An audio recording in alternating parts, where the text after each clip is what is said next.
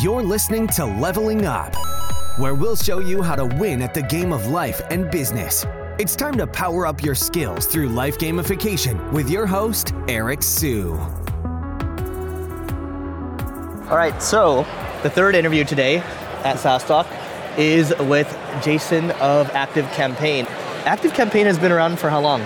2003. Yeah. But it's a bit of an interesting story because Yeah. for the first decade we were selling on-premise software to small businesses, Uh-huh. and then changed. Yeah. So yeah, Okay. Can, can you tell everyone what Active Campaign is, what your story is? yeah. So Active Yeah. Campaign today is a customer experience automation platform. Mm-hmm. We basically help growing businesses identify, capture, nurture, and convert leads, turn them into advocates. But we started off very much just focused on small businesses, Yeah.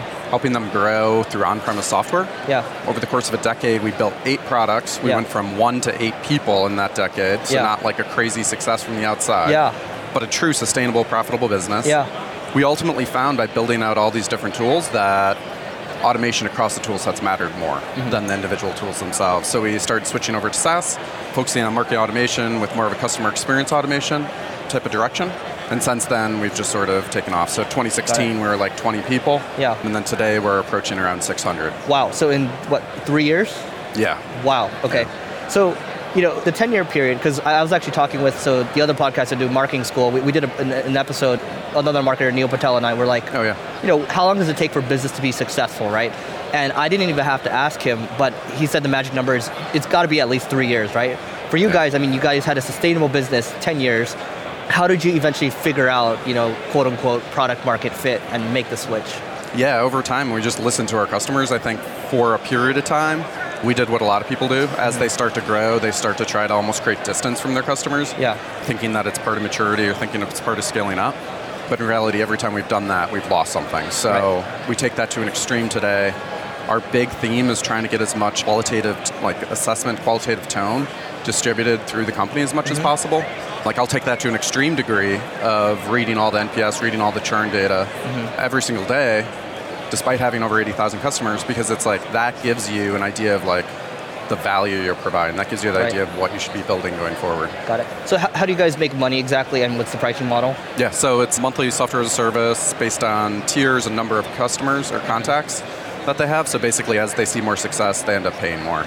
It. But it's been a model that works pretty well for us. Okay, and when you say you said customer experience, correct? Yep. So when you, what would be an example, just a tangible example or a case study that you can share where people, where someone got a lot of value from it? Yeah, so a good example of blending automation and human touch would be like we work with a bunch of like orchestras, like symphony orchestras. So they're obviously trying to get memberships and whatnot. So they're using Active Campaign to nurture that process, but they take it further. So when you actually go to a performance and your ticket is scanned, and that data is going through Active Campaign, determining kind of where they are, should they get something, some like surprise and delight sort of Mm-hmm. experience, and then that can lead to a push notification on the ground where someone will walk up and say, "Hey, we have different seats for you," or "Here's like a sign thing Right. from the orchestra itself." And and so it's that blend of like human touch and automation that I think Right. is really important.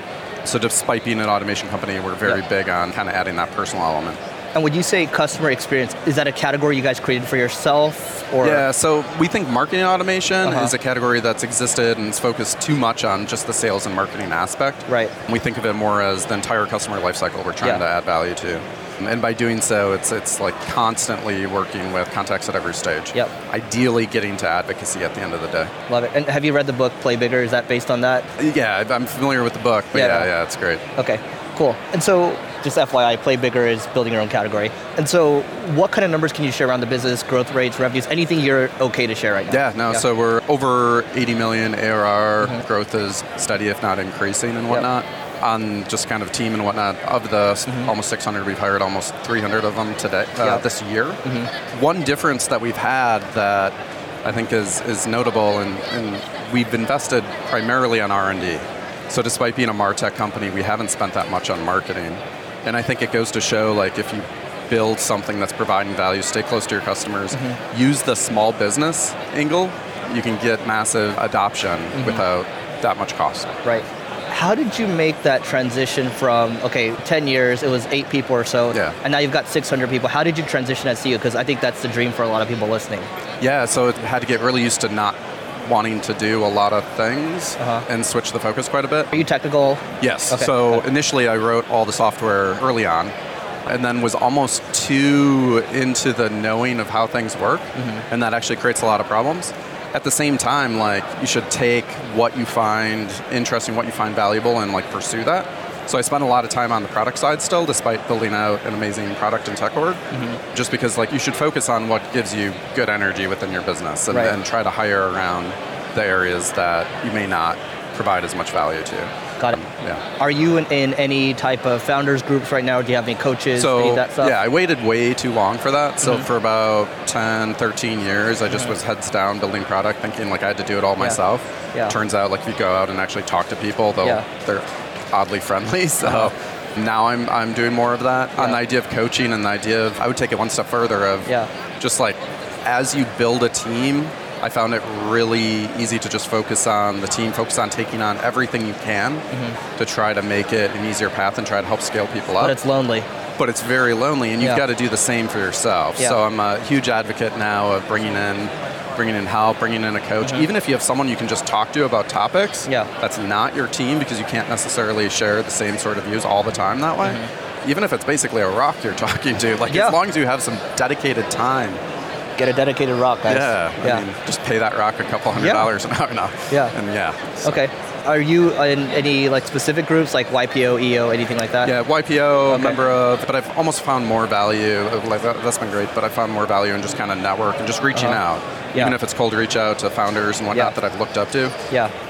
You know, a lot of people take the time. And just the context for everyone, YPO is Young Presidents Organization, EO is Entrepreneurs Organization, really good worldwide groups.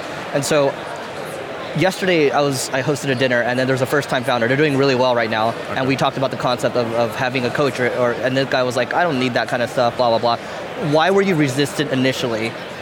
Yeah, I guess I didn't see it as an option initially, and then over time, Because you didn't have the time. Yeah, Yeah. and it's just like we did, we didn't take funding until 2016 because I didn't think of it as an option too. Yeah. So I found a bunch of creative and odd ways to Yeah. sort of fund and scale the business, which was ultimately a good thing. Uh-huh. I think it's also that like perception of like feeling like you have to be able to figure it out or feeling like Yeah. someone else must surely know this Yeah, stuff. yeah. And that goes into like how you're building your company, how you're building the product as well. Like if you look and if you expect that like competitors somehow know more than you, Mm-hmm. going back, I would just assume that I trust my instinct, trust Yeah. my gut a little bit more. Yeah. And I think all founders should give themselves a little more credit, Yep. But also talk to someone and Love get, it. get that support. Yeah. Yep. It's like therapy, right? Yeah, Yeah. That's essentially what it is. Yeah. That's good. Why did you decide it was time to take funding and what size were you guys at revenue wise? Yeah, so we were we, we were in 2016. We were about six going on and growing. Six million ARR? Yeah. Got it. We were thinking that we were finding like a ton of, we are seeing acceleration, growing the team. Mm-hmm. Thought it was optimal timing. Thought I was, you know, taking advantage of kind of Yeah. the situation of funding Yeah. when you don't necessarily need it. We were talking to a bunch of firms. Ended up finding one that I truly thought would add value and kind of the Martech knowledge, but also alignment around the fact that we were very definitively focused on small business 1st and staying there and Mm-hmm. Got it. proving that out. So ultimately did that. In a weird way, also wanted external sort of pressure. Mm-hmm. So it was a smaller minority run. So like it, there's from a control perspective, they can't necessarily steer us into enterprise or something like that. How much did you guys raise? 20 million. Okay, got it. But just having that perspective, having that outside pressure, just knowing that you can possibly make them sad or something like that, you know, Yeah. that's a driver for me. Yeah. So that's been insanely helpful. And if you find the right partner, like at the time, the leadership team was myself and a couple of people I've worked with for 10 years. We didn't have any experience, so they Mm-hmm. Yeah. were taking a little bit of a bet. Yeah. And they've been phenomenal in helping us Yeah. build out the leadership team and, and pushing us further. I think your team's unique too because I've talked to a couple of your salespeople and they've been with you through like the entire ride, right? There's, yeah, there's how have you few. how have you helped them transition? Because not everyone scales, and you know that. Yeah. A lot of people hit a wall, and it's like you got to let them go because you promoted them too quickly. Yeah, it's two things. It's one, trying to avoid that. Like early on, if I could Yeah. go back, I would have not necessarily, you know, Yeah. gone crazy on titles and whatnot ahead of time. Yeah.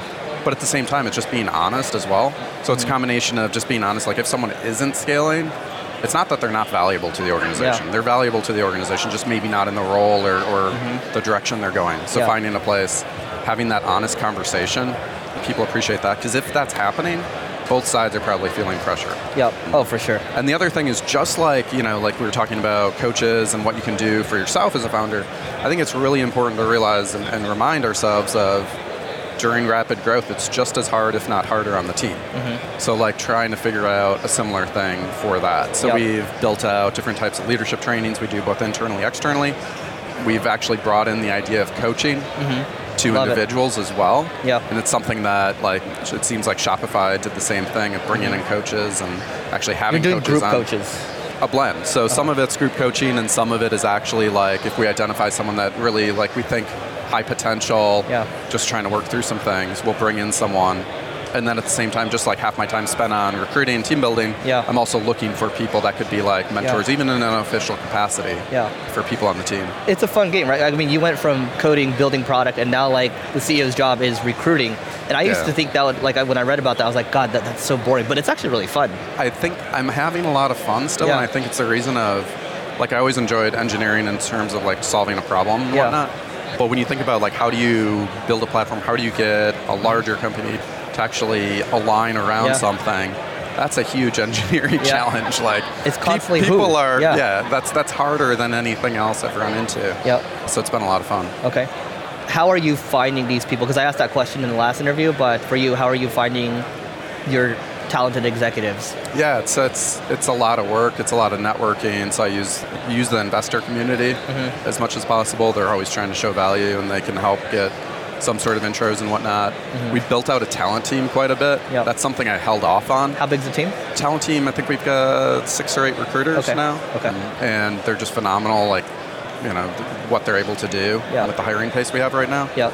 It took me spending a million dollars on external recruiters in like Yeah. six to 12 months to realize like Yeah. we should just build out that team. Yeah. I would do that earlier because then you lose something sometimes if you have like a third party facilitating that process. Yep. Incentives Um, are misaligned too. Yeah. Yeah. And I think the other way of thinking about it is when I find someone that could be good for a role, and even if it's further out, I try to find a way to make it work. Yeah. Try to find a way to make it happen because that timing, that alignment doesn't always happen. Sometimes it takes Um, years. Exactly. Yeah. Like I, I've I've talked to people for yeah a year plus, Yeah. passively, passively, and then finally, Stars align. yeah, Yeah. yeah. Cool. A couple more questions from my side. Sure. What's working really well for you guys in terms of growth today? Because I see you guys at a lot of conferences, yeah. and your people are extra friendly. Always. Yeah. They like walk up to me.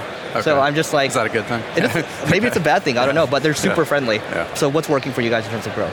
Yeah, so I'd say that's somewhat new. Advocacy remains our number one growth side of things. So organic remains like the vast majority of the business we bring in. Mm-hmm. We try to influence advocacy and whatnot by getting to advocates, whether it be online or actually in person. Mm-hmm. So this year we're doing about 200 different workshops throughout the world. Mm. And so we're going to markets that normally don't have events, trying to get like 50 to 100 people there. And what it does is it creates these little communities, creates these little influencer pockets that ripple out. Right.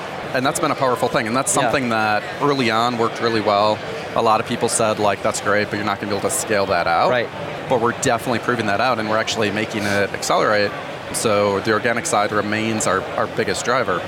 In addition to that, we're doing a lot of the other things like Mm-hmm. Okay. conferences and paid acquisition and whatnot. But And how much do those local events cost typically?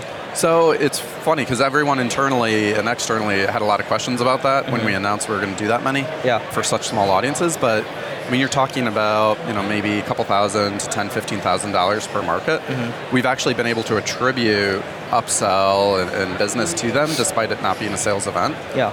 But then if you factor in that advocacy, if you factor in what that can happen if you go to another region, international is a big part of our business. Mm-hmm. Right. And it sort of happened by accident, but we've been able to facilitate it. Yeah. Yeah. Yeah, so Australia was our number two country. Over Yeah. half of our business is international. So yeah, it's a powerful thing if you can get that self-serve motion working well. Got it.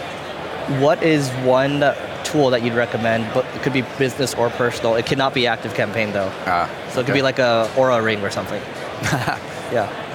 I'd bring up Pendo, who I think is Oh, here yeah, today. yeah. The reason being, I haven't actually used the product personally that much, Uh-huh. but they've been able to get, similar to the way of Datadog and others, of where they get down to kind of the individual user inside of an org, and we're able to create this like culture around product Mm-hmm. Yep. that's been growing.